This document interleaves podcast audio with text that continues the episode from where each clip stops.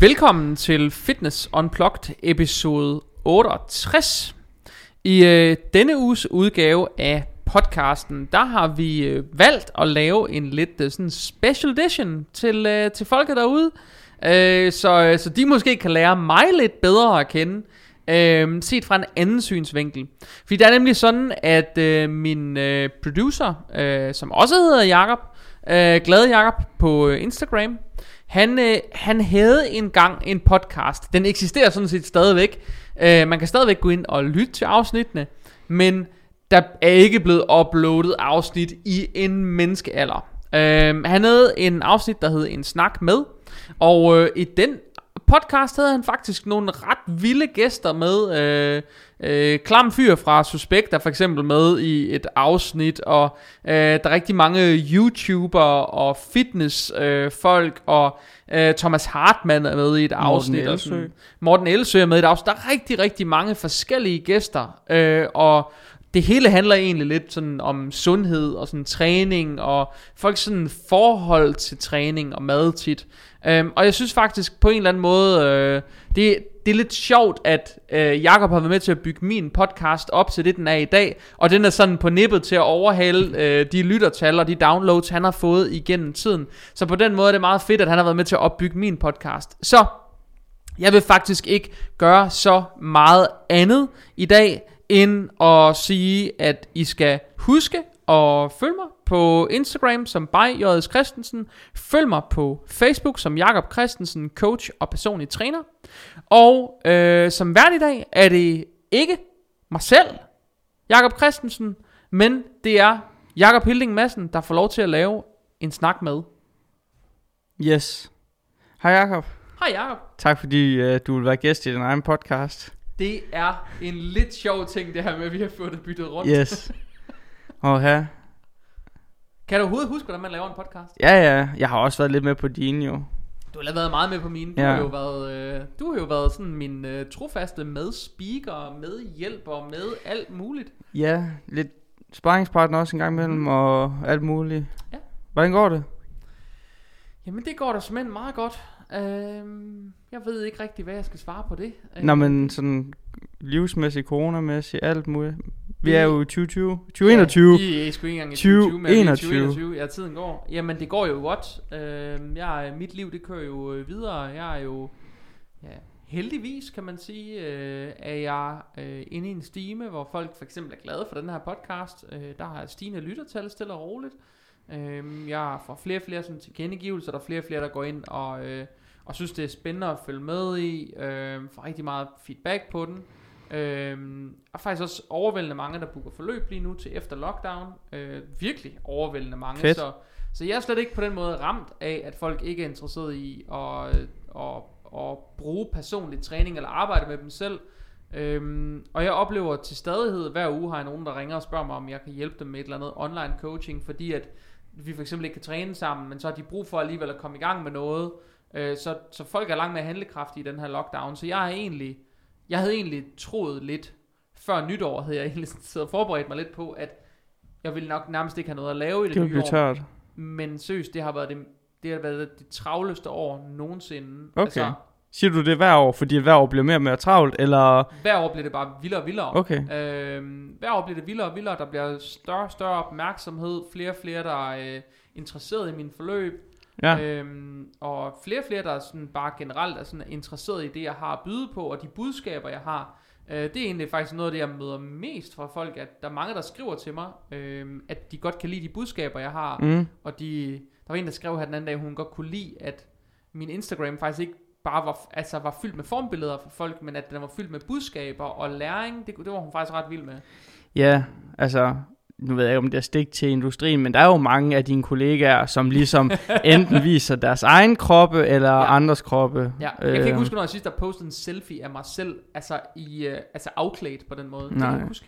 Du er jo næsten også, øh, altså, de fleste øh, personlige trænere, de er jo nærmest øh, enten i Dubai, virker det til, eller har været med i Paradise. Det, det er jo sjovt, at det, det lige pludselig blev sådan en ting, at øh, efter man har været med i reality, så vil man bare være personlig træner. Jeg synes godt nok, at øh, ja, det er du jo fuldstændig ret i, at på den måde er jeg jo slet ikke en, et kendt nok ansigt. Øh, jeg sad lidt og jokede med min øh, kæreste, øh, fordi der er kommet det der program, der hedder Årgang 20. Ja. Har du set det? Altså, Øh, en ny årgang 0. Ja, bare ja, ja, ja, ja, ja, 2020, ja. Øhm, og sidste år mistede vi jo to graviditeter, Mm. hvor jeg sådan har siddet og sagt til en, ej for helvede, vi skulle have meldt os til. Vi skulle have fået det barn og have meldt os Ja. til årgang 20. Så, altså, fordi så var min Instagram stukket fuldstændig af. 100 procent. Og så havde jeg, øh, så, så var det slut med at konkurrere med alle de der ja. reality Ja. folk, som, øh, som får sådan et øh, sudden rise to Mhm. fame, mm.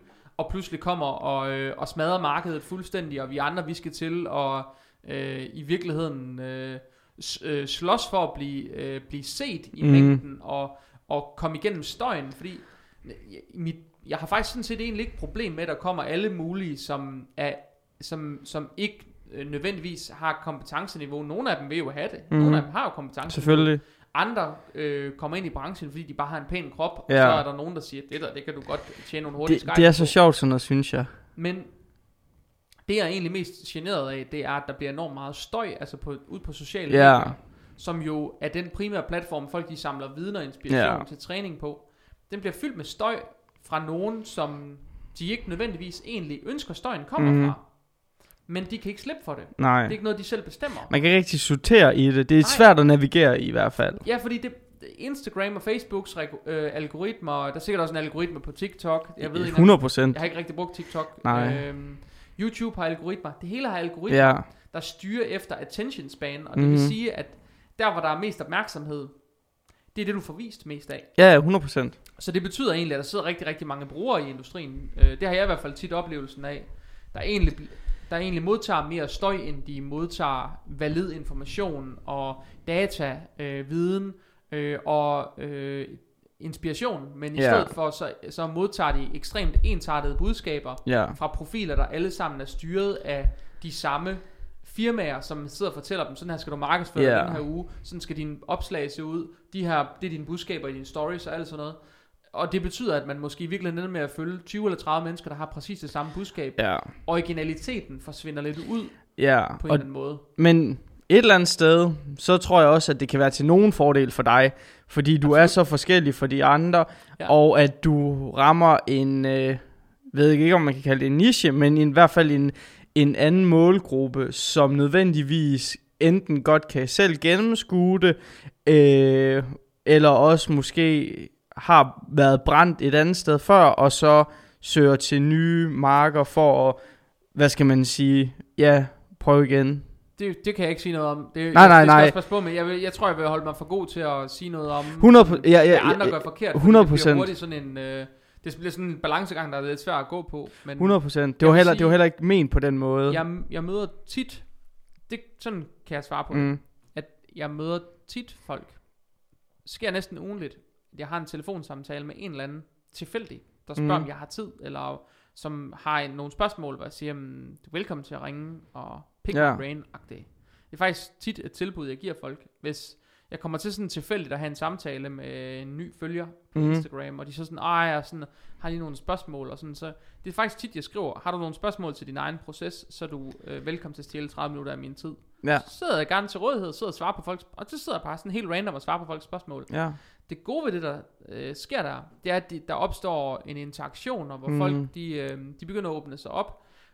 Og hvis du vidste, hvor ofte det sker, det er mindst en gang om ugen, at jeg møder en på den måde, som kommer og fortæller mig, ej, jeg er blevet så bange mm. for fitnessbranchen, eller for online coaching, eller personlig træning, fordi nu har jeg flere gange prøvet, at jeg bare ender inde i sådan et system, hvor jeg aldrig får svar, hvor det er de samme opskrifter, hvor det hele er ens, og hvor jeg ikke får det, jeg følte, jeg betalte for. Ja. agtigt. Det synes jeg er vildt ærgerligt, fordi alle, øh, alle de redskaber, der er skabt til at hjælpe øh, folk, de er ikke skabt med det formål, Nej. at man skal ende med at have den ene dårlige oplevelse efter den anden. Desværre er det bare lidt ligesom om, at det jeg troede online coaching engang var, som handlede, eller som for mig stadigvæk handler om, at man skal lære folk noget, og man skal give mm. dem Mm. noget, du ved, noget viden og noget læring, Ja. og noget, som de kan bruge til noget, så de får redskaber til at håndtere de her processer selv, så er online coaching endt med at være et en genvej til mange penge og mange kunder. Ja. Og, og øh, det er klart, jo flere kunder man har, desto mindre fokus har man på den enkelte kunde, Mm. og så ender man i sådan noget, øh, så, så ender man i sådan, nogle, sådan noget systemopbygning, hvor, hvor der sidder nogle kunder og føler sig glemt, eller Ja. nogle klienter og føler sig glemt. Ja. Og dem, jeg møder dem hver eneste uge på telefonen, så har jeg en igennem, som siger, ej, jeg er lidt bange for det her, fordi sådan og sådan og sådan. Ja. Det synes jeg er vildt ærgerligt, fordi det, det, det ødelægger jo faktisk branchen, og det er jo egentlig en branche i vækst. Ikke? 100 procent. Det er en bran- der har aldrig været mere brug for den branche, Nej. vel? Nej, jeg ser heller ikke, når man, øh, hvis man bare er lidt på Facebook, og det tror jeg, at de fleste er, så er der jo ikke andet end opslag, hvor der står, at øh, folkesundheden er, er under gevaldig pres på grund af coronaen. Så ja, det er en branche i vækst, og det er jo også en branche, der er mere og mere fokus på, og det har det jo været. Det var ikke særlig stort, da vi var små, men den, den har lidt vokset med vores alder. Altså faktisk sådan- vokset præcis med vores Ja, generation. Ja, apropos. jo, jo ældre vi bliver, jo mere og mere fokus kommer der på det, og, Ja. og sådan er, og det kan man også sige, det er jo en god ting. Og I jeg sidste- tror også, I de sidste, apropos vores generation, Ja. men det er bare for at knytte noget data til, henover, jeg tror nok det er henover de sidste 30 år, der kan man Mhm. bare se, at over, altså, mængden af overvægtige danskere, den er bare systematisk steget fra år til år til Ja. år, uden nogensinde at have et år nærmest, den falder. ja, Ikke? Den er bare systematisk Mhm. steget. Det er en eksponentiel kurve. ja, Ikke? Og Det den er, er- har været over 50% i Ja. to år nu. det er en kurve, man vil øh, ønske at have for sin virksomhed, ikke for en øh, sundhed, hvis du forstår, hvad jeg Ja. mener. Altså, Ja, lige præcis. Det er øhm, sindssygt ærgerligt. nå, Men det det, det lidt betyder jo også, at det er så en branche i vækst. 100 procent. Og, og derfor synes jeg jo også, det er enormt ærgerligt at møde de der opkald. Jeg har faktisk ikke lyst til at have de opkald.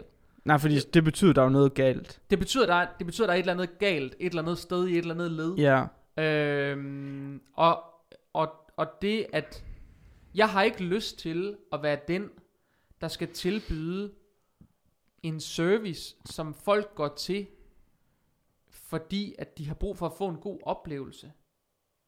Jeg har brug for, at jeg tilbyder en service, som folk går til, fordi de også vil have en god oplevelse. Men det skal ikke være, fordi de har fået så mange dårlige oplevelser, at de nu har brug for at få en god oplevelse. nej, nej, Det det forstår jeg godt. Altså, så, og jeg har ikke brug for, at der skal være behov for, at man giver den gode oplevelse, fordi at der er behov for, altså fordi der er mangel på det. På den Nej. måde. Det må ikke være en mangelvare, vel? Men, men det, fitnessindustrien er jo også lidt den vilde vækst, vesten lige nu. Absolut. Fordi at folk har fundet ud af, at der er penge i det, og det er nemt, og du godt kan have 400 klienter, og så bare bo, rejse hver måned i et nyt land, fordi du kan jo bare sidde på din computer, du behøver ikke rigtig, altså sådan, så, så det er, Så latterligt. ja, men, men forhåbentlig, så kommer der mere struktur. Sådan er Ja. det med alle, alle industrier, der ikke lige er blevet sådan fundet helt ud af med, hvor er vi på vej hen. På et tidspunkt, så dum rammer man et sted, hvor at det begynder at flatline, og så sker der noget andet. Jeg har klart den oplevelse. Det, at jeg begynder at have de der opkald hver uge, det er Mhm. mm. faktisk sådan, det er relativt nyt, at det er så ofte. Ja.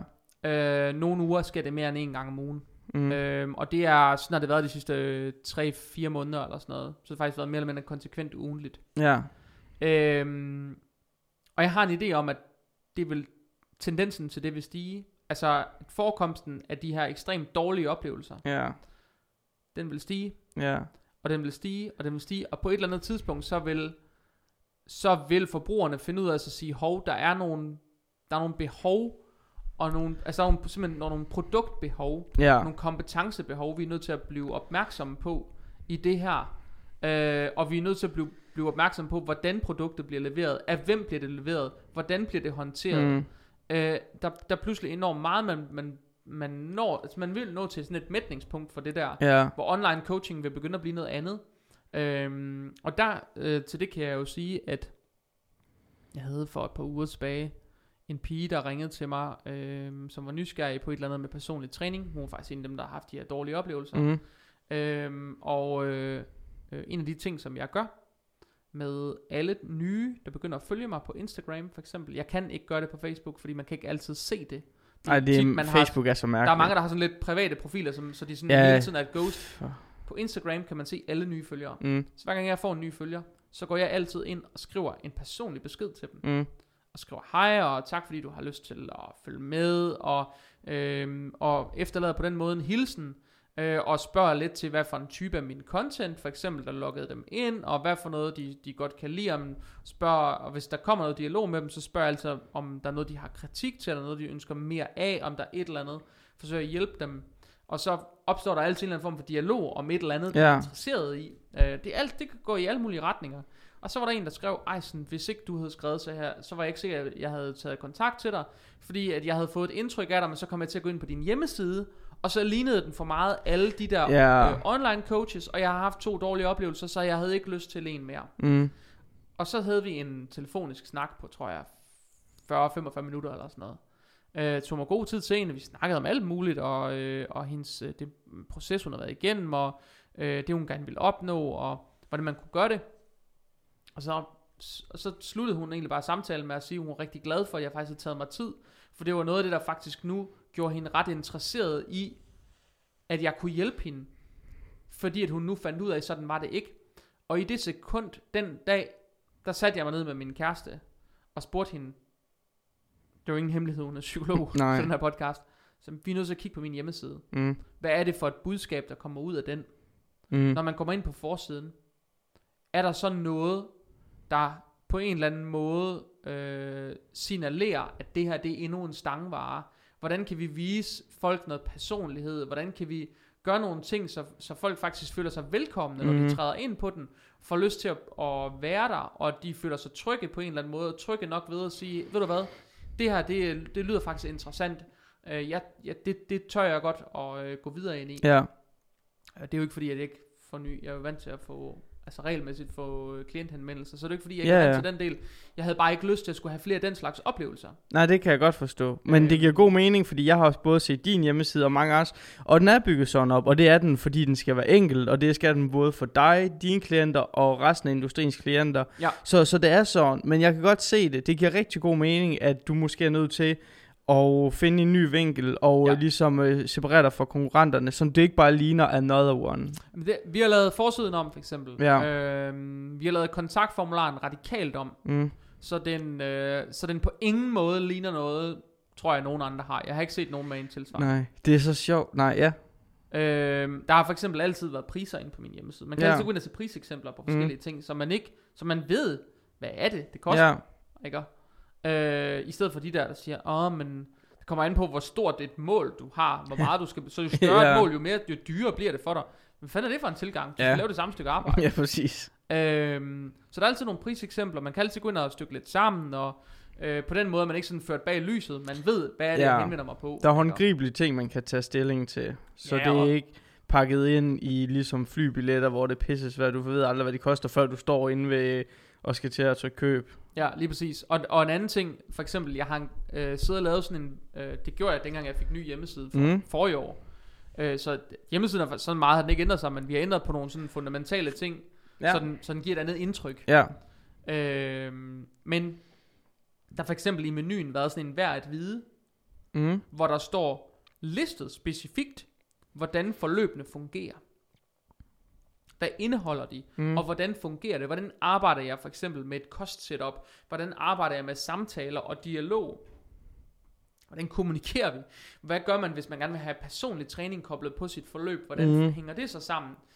Alting, altså sådan nogle frequently asked questions i Ja. princippet. De står faktisk derinde, så det er ikke sådan, du ved, der er ikke noget, der er hemmeligt, så man bliver tvunget ud i sådan en telefonsalgsproces. Mhm. Man kan faktisk gå ind og undersøge alting, så man ved præcist, hvad er det, jeg går ind til. Ja, Det er der bare mange, jeg oplever, der ikke gør. ja, okay. Hvad kan man sige? Nu tog den her øh, øh, en snak med Jakob, eller hvad man skal kalde den, en lille øh, sidespring. Men det er jo også fordi, det, vi kan jo ikke undgå at snakke om de her ting, fordi det er jo en kæmpe...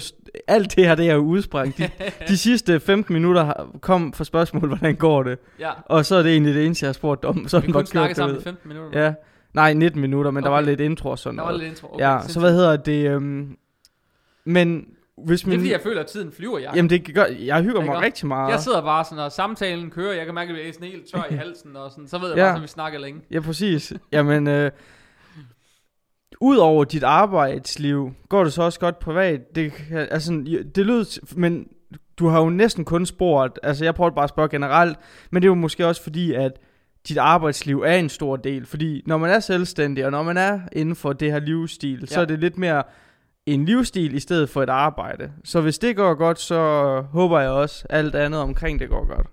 Jamen, øh, det gør det absolut. Nu er det jo ikke øh, på podcasten her, det er jo blevet nævnt flere gange, øh, at vi har mistet to graviditeter derhjemme. Ja, det er øh, selvfølgelig år. ked af. Øh, 2020 har på den måde været lidt sådan et øh, hårdt, men sådan menneskeligt på et Ja. menneskeligt plan. Øh, vi flyttede, for eksempel. Vi solgte Ja. ja. min, jeg købte en lejlighed i 2016. Flyttede jeg fra Aarhus til Vejle. Mm. Øh, den har vi solgt. Den fik vi faktisk solgt under den første lockdown. Lige pludselig gik vi fra, der ikke havde været nogen fremvisninger i et par måneder, til at der pludselig var fem fremvisninger og to bud inden for 14 dage, da der det blev lukket ned. sindssygt. Det var fuldstændig vanvittigt at stå i. Og vi havde tænkt, om nu, nu crasher boligmarkedet, og alting går galt. Og boligpriserne blev bare ved med at stige, og Ja. efterspørgselen den er ekstrem, og der er ikke, bliver ikke ude på den her. Alting er stukket af med Ja, det der. ja, ja. Øhm, så vi bor lige nu midlertidigt i et rækkehus, hvor åh, der er mange ting, som sådan som ikke fungerer optimalt, eller ja. Som ikke er, som vi godt kunne tænke os. Og du ved selv, du har været hjemme og besøgt mig adskillige gange, du ved selv, at vi går op i, hvordan vi bor. Vi går Ja. op i sådan detaljen, vi er begge to derhjemme sådan ret øhm, detaljeorienteret, og Ja. sådan, vi kan godt lide, at indretningen, og, mm. og der er altid ryddet op, og der er sådan en clean desk-agtigt system. Yes. Øh, fordi vi fungerer begge to rigtig godt i det. Ja.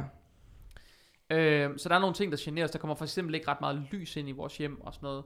Selv om højsommeren får vi slet ikke sol ind. Nej, steder. okay. Heller ikke i stuen. Øh, heller ikke i stuen. der nej. virker... Nå, det er på grund af den måde, haven er struktureret det på. er haven og, og Okay. okay. meget høje træer. Ja, ja, ja.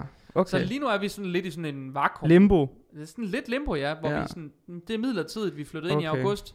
Og vi, vi vidste godt, at vi skal bo her i en 12-13 måneder, så skal Ja. vi videre.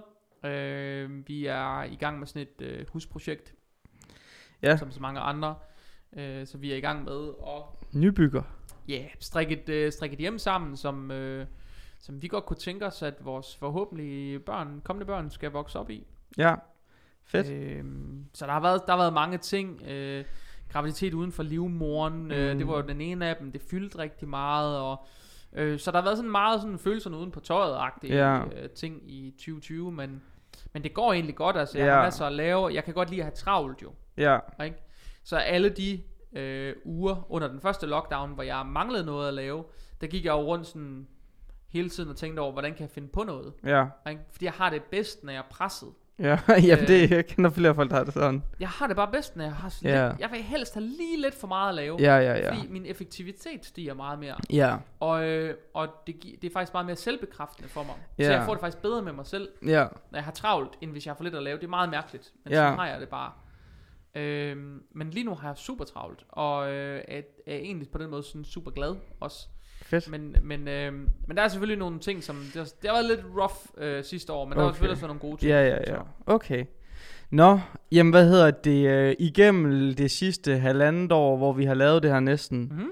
så har jeg jo lært dig at kende, og jeg har brudstykker. Gun to my head kunne jeg måske godt fortælle et par ting, der er sket i dit liv. Ja, det Men- tror jeg godt, du kunne. Men Vi har, hvis... også, vi har snakket mange, om mange Ja, ja, 100 procent. Ja. Så hvad hedder det? Så det her det er jo rimelig godt sådan en opsummering. Så sådan lidt bare sådan, hvis man bare gang er lidt mere interesseret i, hvem der egentlig laver det her. Fordi Mhm. de fleste afsnit, det er jo mere om emner, i stedet for det tilbage, det der ligger bagved, eller hvad man skal Ja. sige. Hvor alle filo... Hvad der ligger til grund for alle de filosofier, du har, eller hvad man skal Ja. sige. Hvad hedder det? Hvor er du fra? Du har fejl, eller hvad? Jeg er faktisk... Øh, jeg er født i Sønderborg. Sønderborg. Jeg er født i Sønderborg. Jeg, Jeg hedder det ikke Sønderborg. Øh, hvis ja, man er det ved ikke, hvad det hedder. Sønder Bronx, eller hvad det hedder. jeg er ikke... Jeg er født i Sønderborg. Okay. Øhm, jeg er døbt i... Øh, hvad den så end hedder, kirken i Sønderborg. ja, øhm, Sønderborg Kirke. Så øh, jeg ved ikke engang, om den hedder, den hedder ikke, nej, den hedder nok bare, øh, ja. Sankt. Peter, whatever. Den hedder øh, Christians et eller andet kirken, tror jeg nok, Ja. faktisk. Øh, hvis ikke jeg husker helt, jeg kan ikke huske det, men Nej. jeg er fra Sønderborg. Vi flyttede hertil. Øh, min, øh, tror, min, min mor og far gik fra hinanden, da, inden jeg blev tre. Mm. Og så flyttede min, tog min mor, mig og min bror med til Vejle, og så, så vi faktisk øh, boet i Vejle. Øh, i, ja, der boede jeg jo så til at flytte til Aarhus for at læse ja. I sin tid på Hvad læste du? universitetet.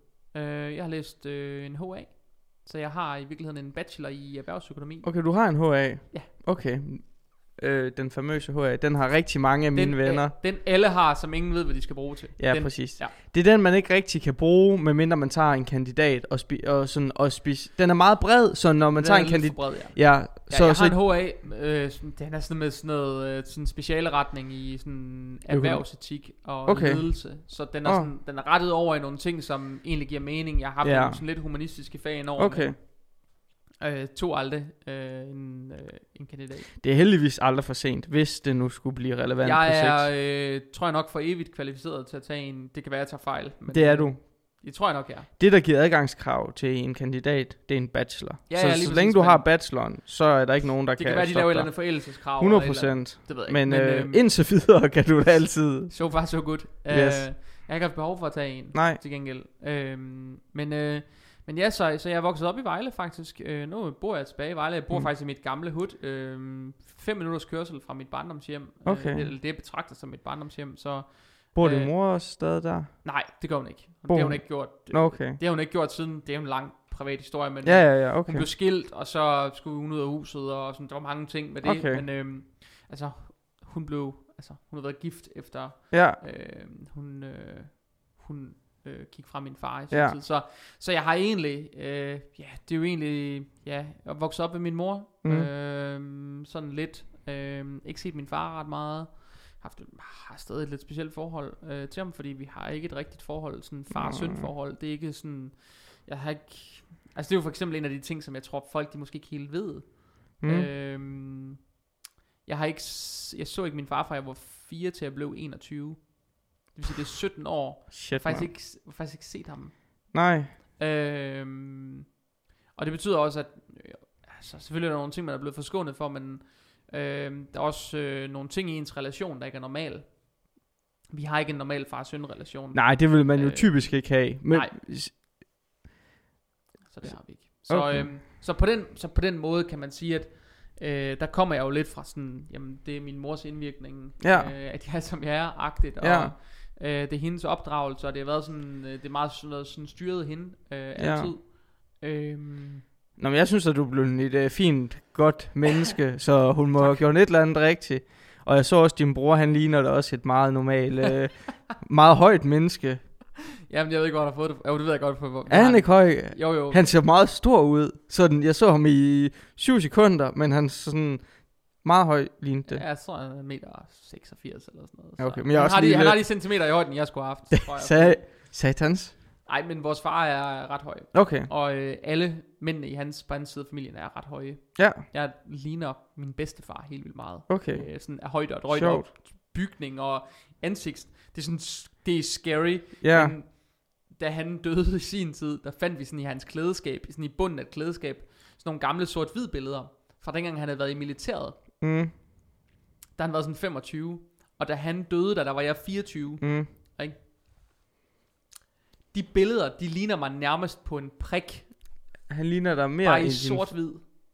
Det, Det- er det ikke freaky? Det var sygt freaky at finde de billeder der, og alle var enige om, at jeg skulle have sådan et billede med hjem. Øhm, Har du så fået det? jeg tror faktisk ikke engang, jeg tror det er strandet et eller andet sted ved Okay. min mor eller ved min søster eller et eller andet, men det er så freaky, hvor meget jeg ligner ham på det billede Ja. der. Øhm, så på den måde, jeg har bare ikke fået min fars gen, af, få, fået, fået nogen fra min mors side familien, men, øh, men ja, så, øh, så ja, så jeg voksede op med min mor, jeg har boet i Vejle i virkelig, virkelig mange år, haft en afstikker til Aarhus i fem år, og så er ellers flyttet tilbage til Vejle, fordi Ja, det var umuligt at komme til at købe noget fast ejendom i Aarhus, og jeg var træt af den. Jeg boede i en lidt dyr udlejningsbolig, og øh, det gik okay med firmaet, og, og jeg havde egentlig mulighed for at, at komme til at ved, købe min første Mhm. lejlighed. Sådan, det er jo egentlig en stor ting for folk, når man Ja. sådan kan købe den første bolig. Det kunne bare ikke lade sig gøre i Aarhus, hvis jeg ville have noget, der var bare lidt fedt. Mhm. Altså, så skulle jeg jo af med 3-4 millioner, det kunne jeg ikke låne i banken, så rykkede tilbage til Vejle, der kunne man få noget, der var fedt for under det halve. og så, øh, så var det jo fint. Ja. Øhm, så, øh, så den har vi lige, det er den, vi lige har solgt, og så er vi, så er vi egentlig videre til nu. Så, så ja, så jeg er vokset op sådan lidt som med kun én forældre. Og Ja. Sådan. Ja,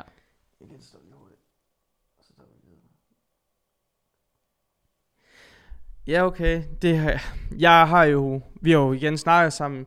Det er jo ikke fordi, jeg er vokset op uden en mor, men jeg havde også en del år, hvor jeg ikke snakkede så meget med hende. Hvad hedder det så? Jeg kender godt det der med, hvor man har et... et nu har jeg så fået et forhold til hende igen og sådan noget, men, men jeg ved det der med at vokse op med en forælder, det, det der har sin op og downs, eller hvad man skal sige. Helt sikkert. Og det, Øhm. øhm, det er klart, der er noget prægning, man mangler, ikke også? Ja. Øhm, som jeg har skulle finde udenbys. Altså, jeg har jo ikke, jeg har skulle lede andre steder i familien for at finde øh, faderfigurer. For eksempel, 100%. og sådan. Altså, så, så, så der er sket nogle andre ting, ikke også? Og det, derfor har jeg også mega mange bløde værdier. Ja. Altså, Øhm, jeg tror også, det er derfor, at det fungerer rigtig godt for mig at lave sådan meget sådan kognitiv forløb, hvor Ja. jeg har sådan rigtig meget samtale. Det er jo tvunget ind i min forløb, man skal have Ja. samtaler med mig, ikke også? Men der er rigtig meget fokus på samtaler og dialog, Ja, øh, og forståelse og øh, sådan udvikling af selvværd og sådan små Mm. øvelser og sådan, øh, fordi det passer mig, altså det ligger godt til mit sind, tror ja, jeg. ja, Altså, ja. at have det sådan. Det giver god mening. Hvad hedder det? Kan du lige være flyttet? Føler du Vejle er din hjemby? Det må du så Jeg gøre. føler, at jeg to- flytter totalt hjem, mand. det Jeg ikke bor dejligt? i mit gamle hud, altså. Er det ikke dejligt? Er der ikke et eller andet sådan... Fordi jeg har jo også lyst til at flytte hjem tæt på mine øh, rødder, eller hvad man skal sige. Jo, altså, jo det, er jo, det er jo meget velkendt i hvert fald. Altså, jeg bor jo vidderligt i det samme kvarter, som jeg voksede op i. Ja. Øhm, så det, alting er meget velkendt. Kan du ikke lide det? Eller vil du godt Jo, have, at der det- skal ske noget Jeg mere, synes, eller det, hvad? jeg synes, det er virkelig rart. Jeg føler mig så hjemme, og det er meget tilpas, og det, er sådan Ja. det giver egentlig sådan ro på, på en Mm, god måde. synes jeg. Nice. Jamen det, det tror jeg også, det kan. Hvordan, øh, nu snakkede vi jo lidt om så din opvækst her. Hvad med så din, øh, før du flytter til, hvad fanden, øh, undskyld, hvad, før du flytter til Aarhus, hvad, hvad har du lavet? Jamen, jeg har jo lavet sådan lidt det samme som alle andre. Gået i skole, haft et fritidsjob, et sabbatår, og så trænet en hel masse. Hvad lavede du det sabbatår? Det vil du ikke vide. Jo, Øh, kom med det. Jeg, øh, øh, dengang jeg gik på gymnasiet, eller mm. gik på handelsskole, der, øh, der arbejdede jeg i Bilka i weekenderne. Mm. Øhm, og øh, da jeg så skulle have et sabbatår, så vidste jeg ikke, hvor jeg skulle arbejde, så jeg, jeg fik mulighed for at, at tage fuldtidstimer der. Øhm, og det, jeg havde en sød chef, som sagde, hey Jacob, jamen, vi kan godt bruge dig, Øh, vi mangler en, og øh, det må du gerne. Det får du bare lov til, vi skriver dig bare på. Skriv timerne på. Og så gik der lige nøjagtigt det, at jeg var fuld tid i, jeg ved ikke, tre måneder eller sådan noget, fire måneder, ikke? Fire måneder, fuld tid. Så, øh, så kørte jeg galt i min bil. Det ved jeg faktisk godt. Jeg vidste ikke, du var der, men jeg vidste, du har fortalt, du har kørt galt. Jeg har kørt galt i min bil, øh, sådan rigtig galt. Øh, øh, øh, slog koldbøtter på motorvejen med 130. Øh, så det er sådan et, miraklet ligger lidt i, at jeg overlevede det. Ja. Men, øh, men så det der sabbatår, det endte faktisk med, at øh, i hvert fald de fire månederne, der kæmpede jeg med sådan øh, efterværende, 4-5 måneder, der kæmpede jeg med sådan efterværende af et piskesmæld. Okay, så, så ikke noget angst, eller hvad? Nej, øh, nej, nej, der, altså, jeg kom faktisk ret hurtigt ud og køre bil og sådan noget igen. Men, okay. Øh, jeg tror, der gik tre uger eller sådan noget. 14 dage, så var jeg ude at køre igen. Øh, med, med rimelig meget angst for at køre, men, men jeg tror, det gik 14 dage... Ah, tre uger, så havde jeg købt en ny bil. Så Ja. ja. den gamle var smadret. Jeg nåede lige at få forsikringspengene, jeg havde fundet en. Så, Ja. så det, det har bare ligget øh, både... Jamen, jeg har bare sådan en ting med, at der skal være en bil. Ja, okay. Jeg har bare sådan øh, ben, ja, benzin i blodet. Du har også sådan... Jeg forbinder øh, ikke dig med den bil, du har. Når jeg ser, når jeg ser din bil, så spørger jeg, hvor er din peak performance jakke henne. Altså, den er sådan lidt mere øh, øh, Brian, end jeg ellers tager dig for at være.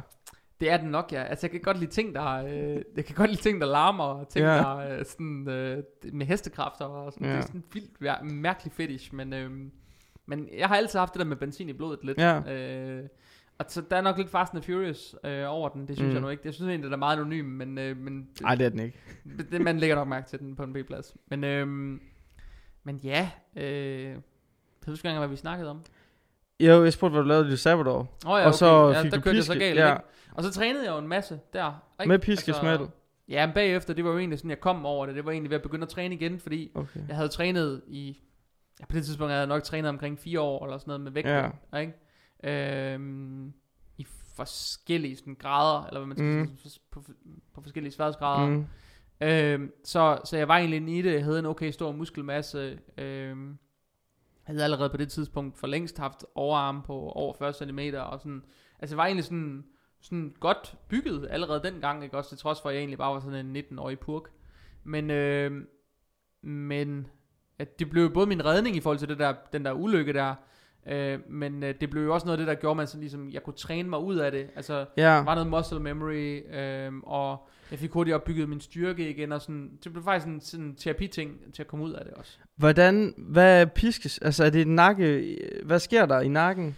Det ved jeg, jeg kan ikke engang sådan rigtig forklare Er det det. Er jo, eller jamen, hvad? det er jo sådan noget, øh, det er jo sådan noget nakkesmæld med noget, med nogle Okay. nerver og nogle muskler og noget. Jeg kan faktisk ikke, jeg, jeg er ikke klar over, hvordan man Nej, nej, du er ikke fysioterapeut. Det. Nej, jeg er ikke klar over, sådan, hvordan man skal beskrive det for folk på den måde. Okay. Men, øh, Det er nogle unaturlige vrid i nakkeområdet. ja, men det er jo nogle, det er jo i virkeligheden nogle for hurtige bevægelser i princippet. Okay. Med, med, med for meget G-påvirkning og sådan noget, der, der skaber det. Okay. Øh, det sker jo ikke ved, at man bare sådan sidder og lægger hovedet Nej. tilbage. Der skal, der skal noget kraft Ja, ja, på. ja, også? ja, ja. Øh, men, men hvordan det helt præcis fungerer, den, den del er jeg faktisk ikke klar Okay. over. Men øh, Har du øh, men efter det? Nej.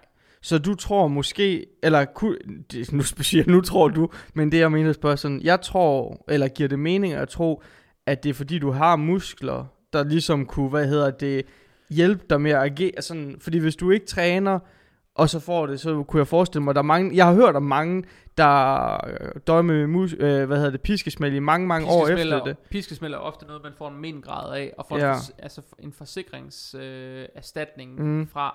Det har jeg ikke fået, Nej, øh, fordi det bliver vurderet efter et år. ja. Så hvis man efter et år er menfri, så, øh, så får man ingen erstatning. Mm. Øh, til gengæld, hvis man har øh, men efter et år, så får man en eller anden form for erstatning, Mm. typisk af sin forsikring. Øh, men øh, men øh, det, jeg har fået at vide af lærerne, det er, at det bedste bud på, hvorfor jeg ikke har men af det, og hvorfor jeg kommer så relativt hurtigt over det, fordi det er jo allerede inden for 4-5 måneder, jeg faktisk begyndte at være smertefri og fri for hovedpine og sådan noget. Ja. Øh, det har været, at jeg dels havde en, en stor muskelmasse, øh, da øh, ulykken skete, Ja. i forhold til sådan gennemsnittet. Øhm, jeg har fået spændt godt op omkring min rygmuskulatur. Du var klar på, at det skete, eller kunne Ja, du se det komme? Ja, jeg vidste, det ville komme. Okay, Jeg vidste, det ville gå galt. Jeg vidste ikke, hvordan Okay. det ville gå galt. Øh, men jeg vidste, det her går galt. ja. Øh, Du fik bare en mærkelig fornemmelse i kroppen. Nej, nej, men altså, bilen begyndte jo at, at skride rundt Okay. og lave otte taller, når, man- når man gør det på Ja, motorvejen. nej, nej, nej, Så ved nej, man nej. godt, så går ja, det ja, galt. ja, ja, ja. Og det var et spørgsmål om, hvor galt. Så, man, så jeg har vidderligt siddet sådan, altså øh, hånden på hjertet, jeg har vidderligt, vidderligt siddet bag rattet og bedt mit fadervor. Altså Mm. sådan vidderligt, jeg vidste godt, jeg skal dø nu. Åh, Ikke? Jacob, du må så slet ikke så det er sådan en, det, sådan en følelse, jeg har haft Mm. den der, Near altså, death øh, experience. ja lige præcis. Og den er sindssyg at komme sig over. Mm. Og man lander der og tænker, hvorfor er jeg ikke død endnu? Men, men det eneste, jeg kunne finde på Ja. til sidst, det var bare at sige, okay, nu holder jeg fast i rattet, Ja. lægger nakken tilbage her, og så spænder jeg bare op alt, hvad Okay. jeg kan. Så jeg, og fordi det var min måde at forsøge at beskytte mig selv på. Jeg ved ikke, om det har været den rigtige strategi. Jamen, jeg har da hørt til tit øh, fulde mennesker, der sådan er lidt latterglade. Der sker ikke så meget med dem, fordi de slapper af, mm. har jeg hørt. Så måske var du bare så stærk, at du bare, der skete ikke noget. Jeg forsøgte bare virkelig, jeg vidste godt, at det farligste, ja den, det er det der nakkesmæld Okay. der. Så jeg forsøgte faktisk bare at holde nakken så hårdt tilbage i nakkestøtten, som jeg overhovedet kunne. ja, Så jeg ikke ville få så meget smæld ja, på den. så impactet var... Øh, så impactet var mindre. ja, Øhm, og øh, øh, det, det var faktisk, jeg vidste ikke, hvad jeg skulle gøre. er det det vildeste, du har oplevet i dit liv? Nej, det er det mest sindssyge, jeg har prøvet i mit liv. Hvordan var det adrenalinsmæssigt? Jamen, øh, Må jeg lige spørge dig før, om du svarer på det her? Lagde du bare på hovedet i din bil, og så tænkte, what the fuck sker der her? ja, altså, bilen den slog, øh, bil, bilen den, den, den kom i slinger. Ja, Kommer kørende på motorvejen.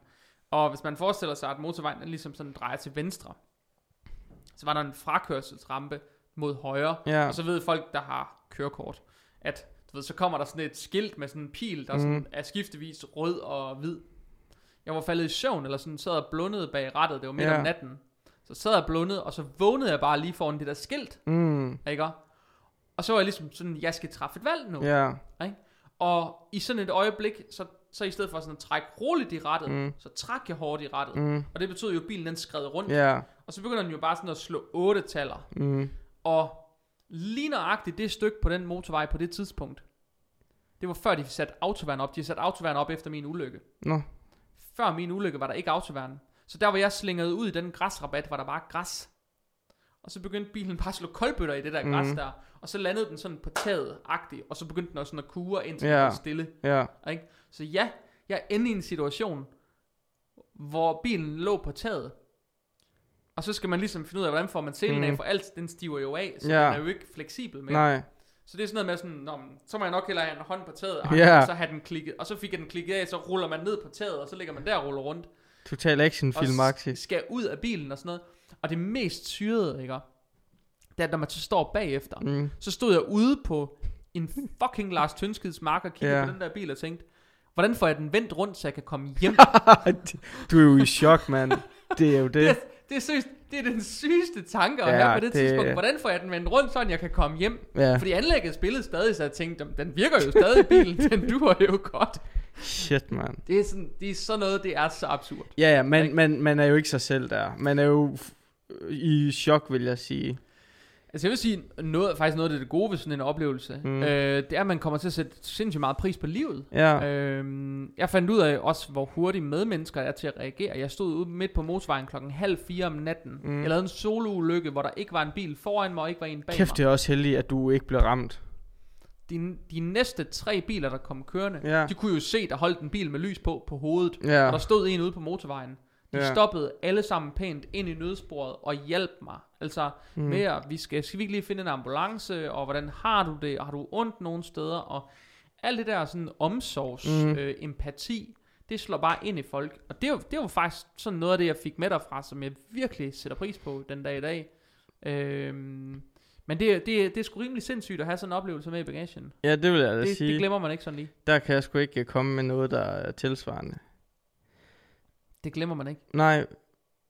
Shit, mand. Så det brugte jeg det meste af mit sabbat over på. På at komme over et På at piskesmæld. komme over et piskesmæld. Jeg Puha. nåede faktisk ikke at tjene ret mange penge, jeg kunne spare op, fordi Nej. jeg lå syg det meste af tiden. Og da jeg så kom tilbage, jeg fik lov til at gå på sådan noget, sådan noget deltids øh, mm. sygemelding, og så fik jeg løn for resten. Mm.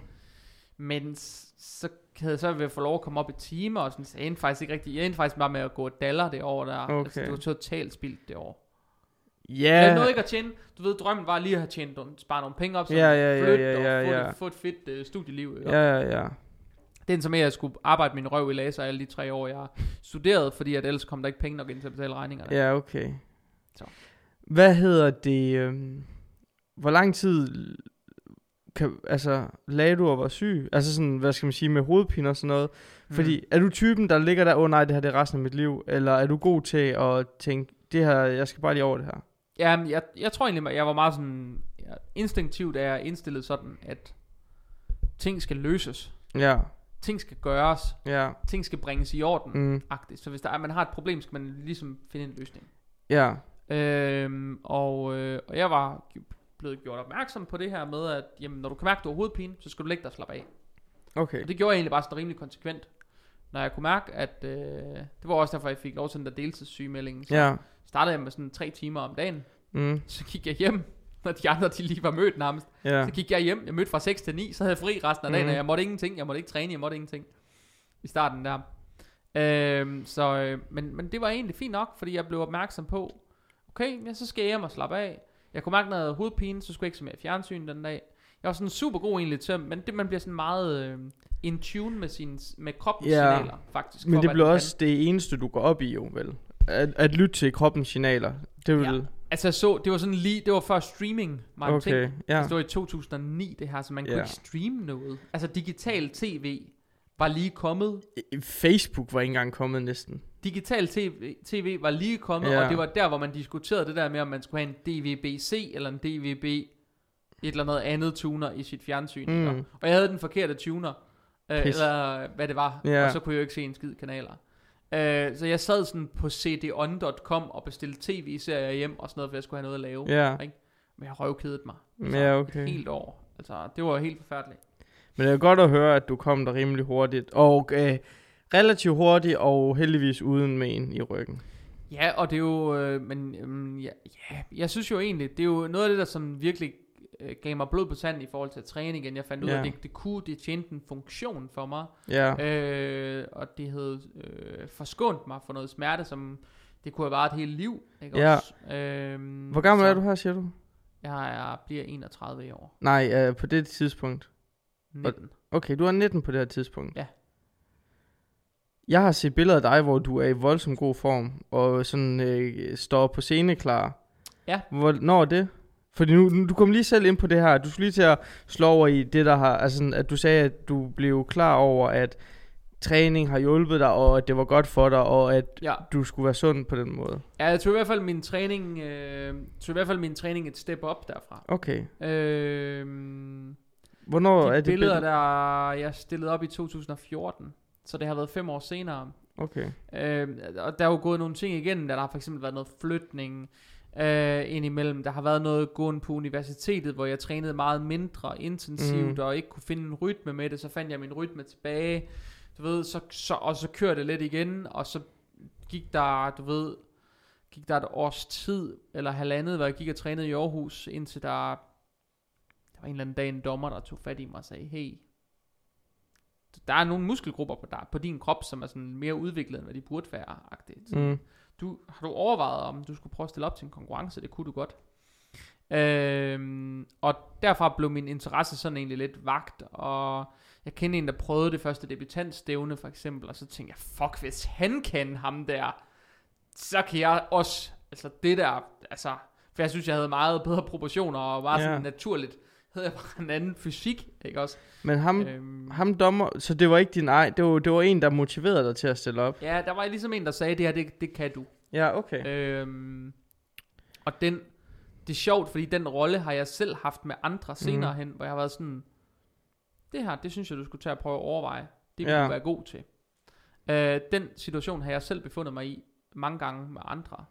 Øh, så det er sjovt at se, at man kan have den påvirkning, men, øh, men ja, så, og det var nok i været 2011, Ja. så har der været gået et års tid med at få fundet ud af det, det var det, jeg ville.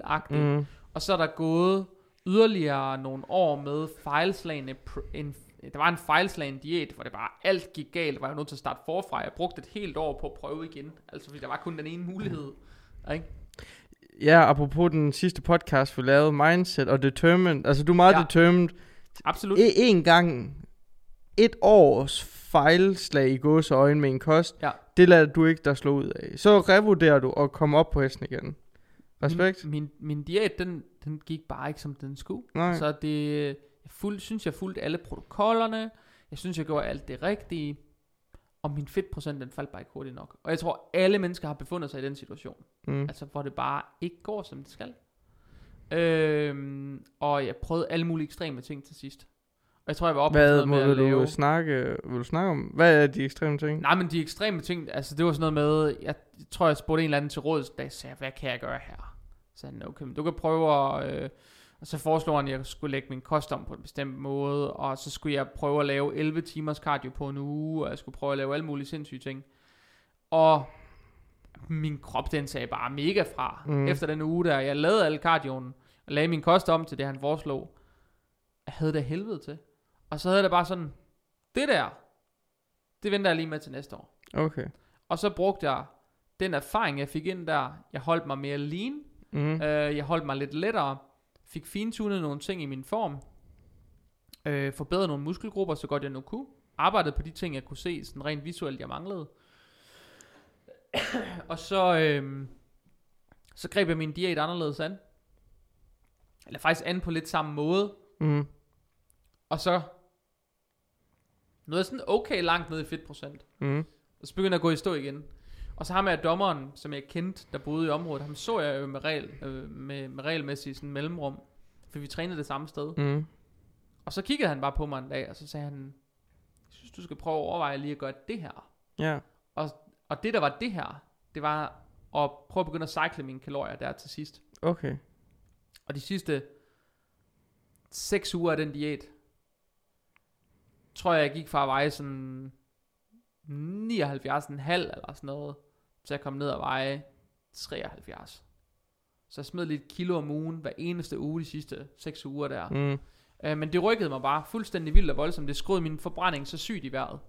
Så jeg fik noget læring med hele vejen igennem. Og det er jo, øh, det er jo noget det, jeg har brugt øh, rigtig, rigtig mange gange, når jeg har stået i de her øh, diætprocesser med folk, ikke også? Øh, og ikke lige vidste, hvad man skulle. Og I dag har jeg lavet så meget trial and error med andre, ikke også? At jeg har jo, jeg har jo så sindssygt mange sindssygt mange sådan klient cases, jeg mm. hele tiden kan matche folk op med og sige, okay, hvad var det nu, vi gjorde dengang? Ja. da han eller hun gik i stå med det samme problem. Øh, så jeg har, så der, så der, der er blevet skabt nogle mønstre og Ja. noget, ikke? Hvordan, øh, hvordan følte du dig, da du var i syg form? Var det nice, jeg er fucking syg? Altså, var det sådan, du gik i øh, shorts hele tiden for vi, altså sådan, følte du dig kraftig, nej, altså var en kraftfuld? meget- Det var en meget sådan varm sommer, kan jeg huske. Ja, Øhm, jeg kiggede mig selv alt for meget i spejlet. Det er sådan en ting, som jeg virkelig husker med det. Jeg kiggede mig selv meget i spejlet. det gjorde jeg også, da jeg var i god form. Psykopat mange billeder af, hvor god form jeg var i. Ja, Øhm, jeg havde også... Øh, altså jeg havde meget lidt overskud øh, til andre mm. i det hele taget. Øh, jeg tilsidesatte alle andre end mig selv. Der var i virkeligheden ikke ret meget menneskeligt øh, i det. det var meget øh, mekanisk. Det var meget mekanisk. Det var meget til sidst, sådan meget helt elitært. Jeg skal nå det her, jeg skal vinde, jeg vil vinde. Vandt også, men, øh, men det var meget det her med at, ja, det var meget ensporet, meget mm. ensidigt, tror jeg. Det er Okay. den rigtige, den rigtige måde at beskrive det på. Ja, fordi jeg ser dig jo ikke som egoist generelt, men det er jo en meget egoistisk sport. Helt vildt. Øhm, Ja, meget. Men hvordan havde, altså sådan, hvordan havde du det, når du kiggede dig selv i spejlet? Var du sådan, fuck yeah, eller var det sådan, det kan blive bedre det her, eller var du bare tilfreds, eller hvordan var det? Jeg tror, min selvtillid, sådan lige på det tidspunkt, den fik nok lov til at pike agtigt mm. på en eller anden måde. Øhm, jeg har aldrig set mig selv på den måde. Øh, og jo... Kan du genkende den person, som, som der var der i dig? Altså, var det en anden Jakob, eller er det... Det var bare meget ensporet type, okay. tror jeg. Øh, en meget ensporet udgave af den, jeg er i dag, og jeg var meget dedikeret til mit mål, og øhm, jeg tror, jeg svært ved at finde den samme egoisme frem i dag, som jeg brugte dengang Ja. til at nå mit mål. Jeg var ekstremt dedikeret. Øhm, og jeg tror også, man skal være en lille smule selvoptaget for at gøre, altså at leve så strengt, og Ja. så Altså det tror jeg, man skal, skal tror, jeg tror jeg ikke, og det er ikke ment i nogen ond mening, men jeg tror, man skal være en lille smule selvoptaget, når man gør det. Øh, men jeg Det havde også du andre ting om ørerne. Altså, Ja. øhm, det hedder jeg. Hvad, øhm, øh, hvad med nu? Altså sådan, når jeg kigger på dig, du er stadigvæk i øh, relativt god form, eller også har du bare en meget stram skjort på. Jeg kan ikke lige helt øh, beslutte mig for, hvad det er. Hvad er Jakobs planer nu med træning? Altså sådan, vil du, øh, skal du stå skarpt til noget igen? Øh, Skal du bare maintain den form, du har nu? Hvad, hvad skal der ske? Jeg tror ikke, at... Øh, jeg har ikke ambitioner om at skulle sådan konkurrere om noget Nej, men tidspunkt. hvad med sådan også tænke sådan, ah, til sommer vil jeg godt lige ramme en bestemt form. Ikke at det skal, altså sådan, Mm. Tænker du nogle gange sådan nogle ting, eller er du sådan lidt mere lasse færre med det, eller hvad man skal sige? Ja, sidste år, der... Øh, der var vi i... Grækenland. Ja, vi var på Tenerife. Lige Ja. før de øh, lukkede, lige før lockdown kom Ja. herhjemme. Vi var på Tenerife i uge 8 måske, med svigerfamilien der. Øhm, god ferie, faktisk. Men øh, så lige fra den 1. januar, der, eller 2. januar, og så frem til vi skulle afsted, Ja, der øh, gik Jakob lige all in. okay. Og det gik godt. Mm. Mm. Jeg kom nemt i form, jeg vil bare sige. Nice. Øh, jeg tror på de... Øh,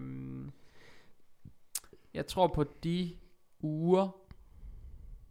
Syv og en halv uge, eller hvor længe jeg nu nåede at knokle på, tror jeg nåede at tabe næsten 8 kilo. Sådan. Øh, jeg var, kom faktisk i ret god form. Øh, og alting spillede bare, og min træning kørte bare, og alting kørte. Og da jeg så kom hjem, så blev jeg mega syg. Øh, det, det var kan jeg godt huske. corona. Jeg var så fucking syg. Det var der, vi Ja. var i København Ja, og du optage var- noget. Det var stram.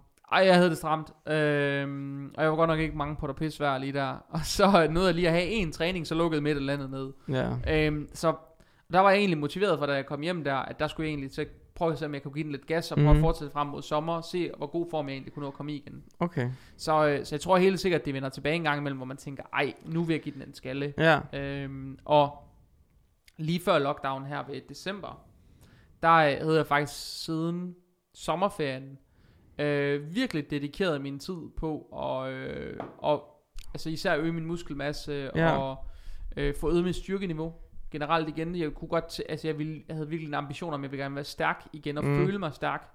Øh, og det nåede jeg også. Jeg satte faktisk rigtig mange PR-rekorder sådan lige inden lockdown. Så. Fedt.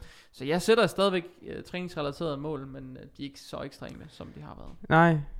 Men det er stadig en passion, og du elsker stadig det. Og bodybuilding, det har, det har vi ikke kommet så meget ind på, jeg tror ikke, vi har tid til det i dag, men, mm. men det lyder også til, når man øh, har hørt den, det afsnit med Daniel, og også generelt, at du, du har stadig en kærlighed til det.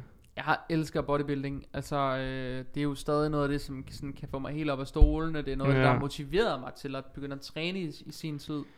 Øhm, altså, sidde og set gamle sådan, ja, videoer med Kevin Levrone og Ronnie Coleman, og sådan vokset op øh, i, altså, i min, min, hvad skal man sige, min opvækst, eller sådan min indgangsvinkel til træningsmiljøet. Det sted, jeg lærte at træne, der var det sådan, altså folk de råbte sådan, yeah buddy, i, sådan, i centret, når de skulle løfte noget, der var tungt. Altså så, altså så hot var Ronnie Coleman dengang. Ja, ikke? det er Ronnie Coleman's Øhm, catchphrase, skal vi lige sige. Ja, lige præcis. Altså, det var bare sådan, det var sådan, det var. Ja. Altså, vidderligt. Øhm, så, øhm, ja, så jeg, jeg er stadigvæk vild med bodybuilding. Jeg har stadigvæk bodybuildere på øh, som gæster. ja. Øhm, Det er en stor passion. Helt vildt. Jeg, når den her podcast kommer ud, så har jeg jo lige, øh, så har jeg lige interviewet altså en af verdens bedste. Mm. Øhm, Crazy. ja, så Hvordan er det egentlig, at øh, den her podcast har vel et eller andet sted... Du har jo snakket... Det er jo en, en podcast også en god undskyldning for at snakke med folk, man ja, normalt det er ikke faktisk vil en rigtig snakke. god undskyldning for at ja. møde sine idoler. Det er Ja. faktisk virkelig sjovt. Hvordan er det? Øhm, jamen, faktisk minder det mig lidt om det gang jeg bloggede. Mm. Øhm, det ved, jeg har jo nævnt det før på podcasten. Ja. Jeg, havde, jeg startede egentlig med at lave en blog Mm. i sin tid. Det var dengang blogging var fedt. Ja, Øh, det, det, og det var en ting. det er det stadigvæk, vil jeg lige sige. Jo, men ikke, det går ikke sådan viralt. Altså, du får Nej, ikke, du får ikke sådan men, øh, 69 delinger på, så- på et random post på Facebook for eksempel. Det, er- der er ikke sådan den der viral effekt. Nej, nej, nej. Men øhm, det jeg synes var fedt ved at blog dengang, det var, at når jeg skrev ud til folk, mit allerførste blogindlæg dengang, der, der var Ida Sefland lige blevet Women's Physique Pro, og øh, hun var lige blevet europamester. og hun har lige fået taget nogle helt vildt fede billeder. Så skrev jeg bare til hende, hej Ida, jeg skal bruge nogle billeder til min blog, og jeg kan godt låne nogle af dine. Ja, ja, send hun bare nogle til mig. Ikke? Det var sådan min første, sådan, første gang, jeg havde en kommunikation med sådan en, jeg synes var sådan the shit Ja. agtig dengang. Øh, Ida Sefland, jeg ved ikke engang, hvad hun laver i dag. øh, men, så mit allerførste indlæg dengang var med billeder af hende, faktisk. Mm. Øh, men jeg fandt ret hurtigt ud af, at det var faktisk ret nemt øh, at få folk med på et medie, der interesserede dem. Mm. Så folk de var egentlig sådan, hvis jeg spurgte om et interview, eller hvis jeg spurgte om der var nogen, der ville dele en historie, eller dele et emne, eller dele nogle tanker om noget. Det ville de gerne. Og de ville også sende billeder, og de ville også hjælpe mig på den måde. Øhm, og det blev en kæmpe hjælp. Altså så, og det kan jeg genkende i det her i dag. Jeg får lov til at møde mine idoler. Ikke? Det er det sygeste i hele verden med den her podcast. Udover at jeg kan få lov til at dele min viden med folk, Mm. så får jeg også lov til at inspirere folk med mine største idoler. Det er sindssygt. Mm. Altså, det er vildt på den måde. Fedt. Og jeg bliver stadigvæk, når man skal sidde der og interviewe nogen på engelsk eller et eller andet. Vi var ude og møde Michael Rasmussen for eksempel Ja. i to og en halv timer langt interview, ikke? Det er vildt nok at sætte sig i stolen og bare være starstruck med 100 km i timen, ikke? Det er sindssygt. Og når man sidder der på Skype, skal kalde op til en, man, altså, som man bare har fulgt i 10-15 år eller et eller andet, ikke? Ja. Set alt deres træningsvideoer. Set alt, hvad de nogensinde har postet nærmest, ikke? Så skal man sidde og kalde op til dem på Skype og sådan, åh, oh, hello, it's me from Denmark. Ja. Skal vi lige uh, lave en podcast, ikke også? Det er så for sygt, og så er de bare uh, totalt med på den, ikke? Det er vildt. Altså, det giver en vild følelse. Fedt. Det gør det.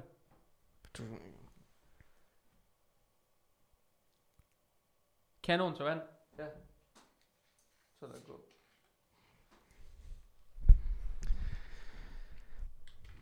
Hvad siger du? Nice. Er der øh, listen med folk... Men det er jo, altså, det er jo det, en podcast kan. At hvis du bare skrev til whomever... Det var jo også en undskyldning for mig dengang.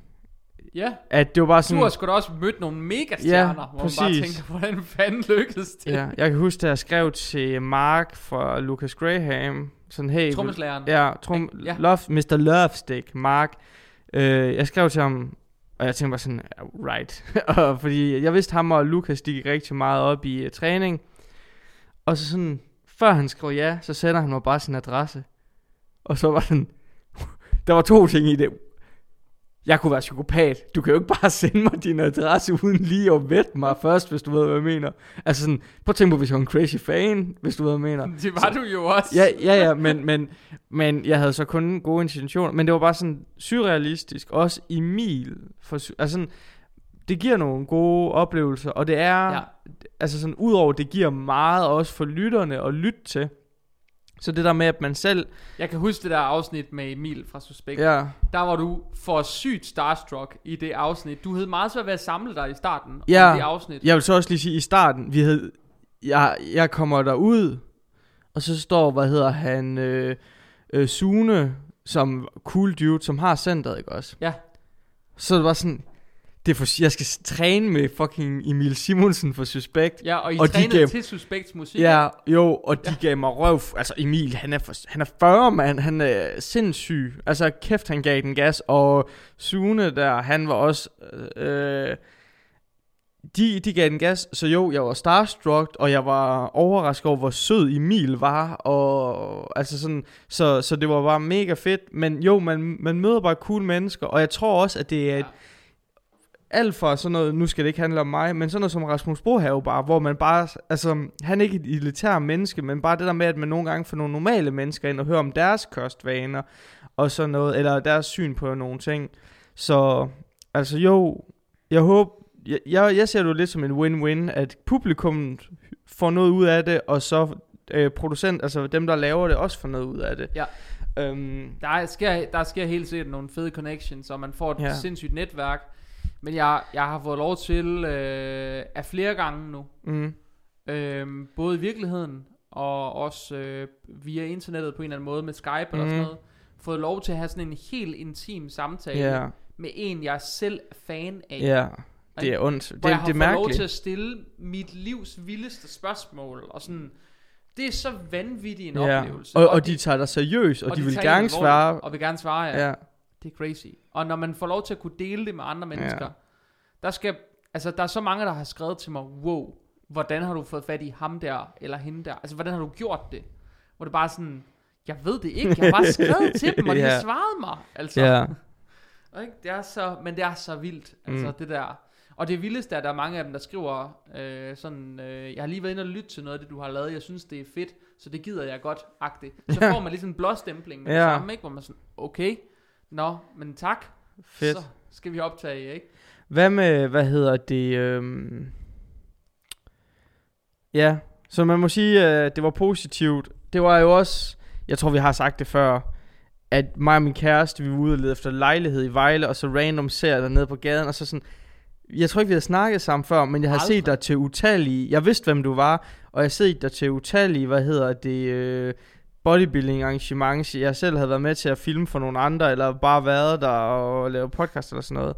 Og så var sådan, jeg ved ikke hvorfor, det var bare sådan, whatever, here we go. Jeg skulle have nogle øh, connections i Vejle, eller et eller andet den stil. Det er også bare, og det er det, jeg har fortalt den her historie før, vi manglede rødløg til vores kødsovs, Ja, ja, og jeg ja. var blevet sendt i Føtex efter rødløg, Ja. og kom bare stormende med sådan en pose Ja, rødløg ja, under ja, armen, ja. så jeg går, ham der, hvorfor kigger han sådan på Ja, mig? ja. Så, så er det virkelig mærkelig oplevelse. Ja, men Ja. det har heldigvis kun været en, øh, for min side positiv. Ja, det øh, er mega positivt. Vi har haft mange sjove stunder ud af det, så, øhm, så det er da helt sikkert noget positivt i. Ja, jeg håber da, at det fortsætter. Absolut. Jakob, Ja, det har været en uh, fornøjelse at hijack din podcast. Jeg er blevet lidt klogere, og uh, det kan være, at det skal være en ordentlig ting. En gang om året, så interviewer jeg dig eller Så skal have sådan en, en snak med. Yes. Ja. Øhm, Hvordan var det at være tilbage i interviewstolen egentlig? jeg kunne faktisk rigtig godt lide det. Men det er også, ja det ved jeg ikke, det kan være, at uh, who knows. Jeg vil gerne lave uh, en snak med, og jeg har også et par stående, uh, Du har, jo nogle, du har jo nogle for vilde gæster legnet op, du ikke Ja. tager action på. og det er jeg ked af. Ja, og øh, det kommer på et tidspunkt. Jeg skal bare lige nolde mig sammen. Øh, og jeg vil rigtig gerne lave det, fordi du får jo meget ud af det. Altså sådan, man, man får meget ud af det som, som host også, og det er sgu bare fedt at have en undskyldning for at snakke med fede folk, og, og bare blive, man bliver jo også selv klogere af historierne og sådan noget. Ja, jeg Så. synes, jeg synes det fedeste ved det, det er helt klart det der med, at man får lov til at dele nogle historier Ja. med folk. Man får lov til at inspirere folk Mm. med nogle historier, man selv er blevet inspireret Mm. af. Så jeg får på en eller anden måde lov til at videregive Ja.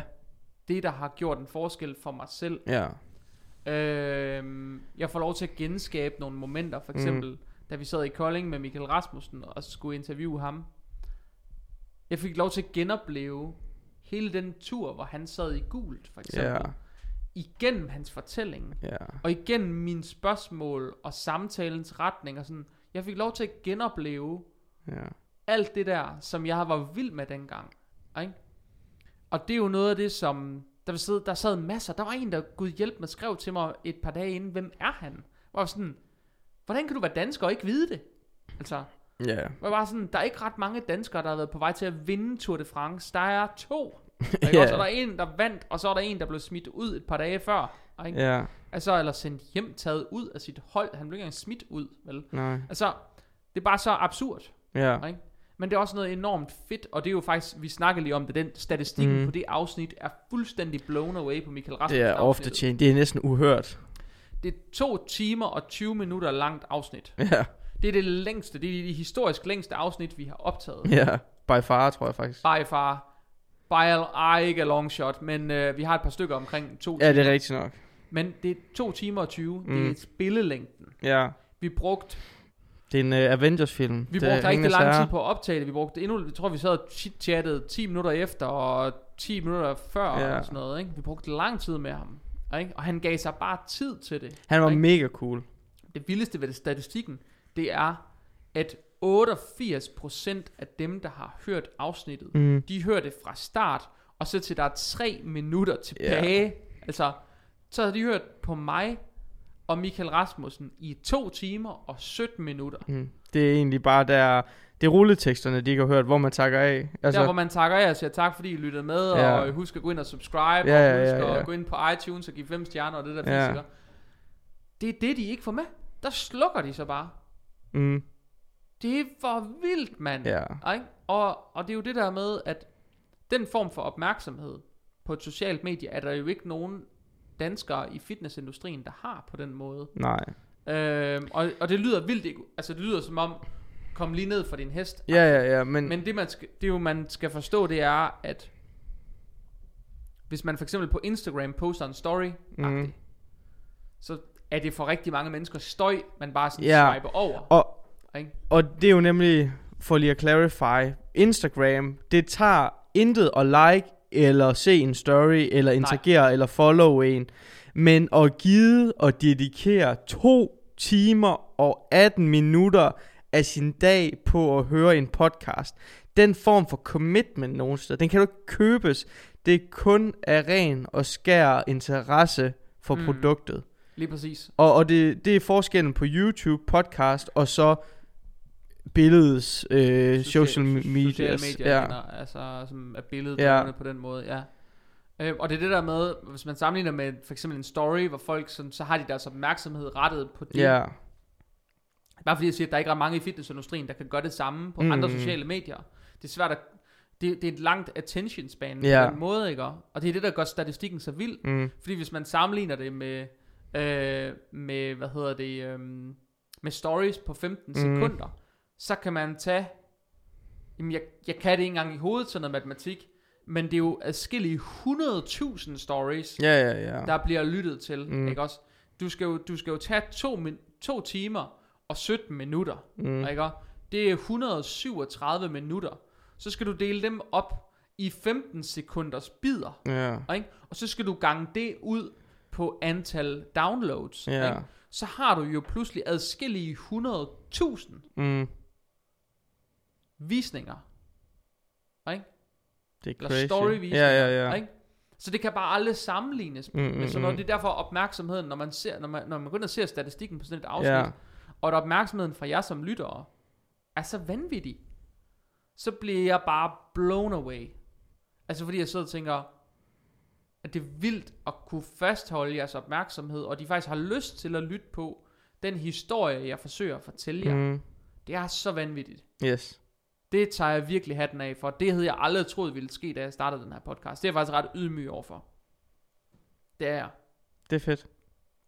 Og med antallet af rabatkoder, folk bliver tilbudt på Instagram for at have 1000 følgere, Ja, ja, og der er ja. 200, der ser deres story, så undrer jeg mig faktisk over, at der med podcasts, at virksomhederne der ikke altså tryller og tigger om at få lov til at være sponsorer, fordi jeg tror, der er to eller tre, der har henvendt sig om et eller andet sponsorat. Eller sådan noget gennem tiden. Det er ikke sådan, mm. det vælter ind med tilbud. Nej, jeg tror, jeg tror, det er et spørgsmål om tid. Jeg tror, vi er meget kort tid for, at det er sådan nogle veje her, man går. Fordi jeg kender nogle podcasts, der er begyndt at få lidt, og jeg tror bare, at for eksempel, der har været danskere, der prøvet at vlogge i to år i streg. Det gik ikke, fordi Mm. man kan også være for hurtig ud. Jeg tror også, min podcast, jeg kunne ikke finde sponsors, fordi der var ikke nogen, der fattede podcast, hvad snakker du om? Lad være at skrive Ja. til mig igen. Så jeg tror, vi er lige ved breaking pointet, hvor at i en nær fremtid, så kommer folk til at se værdien i det der. Jeg, altså, altså, som sagt, jeg laver det jo ikke for at Nej, komme nej, at nej, tjene- overhovedet ikke, men, men Jeg har sagt mange gange, jeg laver det ikke for at, for at komme til at tjene penge på det, jeg laver det for at... Altså tværtimod for, faktisk, kan for, man sige lige nu. For jeres, øh, som lytteres skyld, altså for vidensformidlingens skyld, øh, og for at der er en eller anden form for underholdningsværdi, øh, og I faktisk altså, får noget mere ud af at følge mig, end Mm. bare det, at I kan følge mig. Ja, I får meget mere værdi, end, end I betaler for, Ja. i princippet. Ikke? Det koster 0 kroner at følge med. Det koster 0 kroner at gå ind og abonnere på podcasten Mm. på den app, man lytter med. mm. Men man får meget mere værdi, ja, ja, ja. end man selv afgav, da yes. man trykkede abonner, eller følg, eller synes godt om, eller hvad det 100%. nu er, ikke? 100 procent. Og, og, og jeg tror, der ligger en enorm værdi i, over for jer som lyttere, eller som følgere på Instagram, eller på Facebook, eller hvad det er, at give jer meget mere, end I egentlig føler, I sådan har krav på, på Ja. den måde. Så I får meget mere værdi, end I egentlig måske havde forventet. Altså hvis man kan komme til at skabe sådan en følelse, så, så vil man også bare sidde tilbage og, og være glad for det, der kommer ud på en eller anden måde, så komme til at sætte pris på det. Og det er egentlig bare den følelse, jeg gerne vil skabe. Ja. Øhm, og hvis der kommer nogle sponsorer på den her podcast, det vil da være fint, fordi økonomien i det er tæske dårlig, kan jeg godt sige. Ja. Øhm, det koster penge hver gang, man slipper et afsnit ud. Det er fedt at lave dem. Det er faktisk Mhm. virkelig sjovt at lave dem. Men det koster penge hver gang, så det vil da være fint, at der kommer noget økonomisk opbakning på den. Men jeg tror personligt aldrig, at jeg kommer til at tjene penge på den.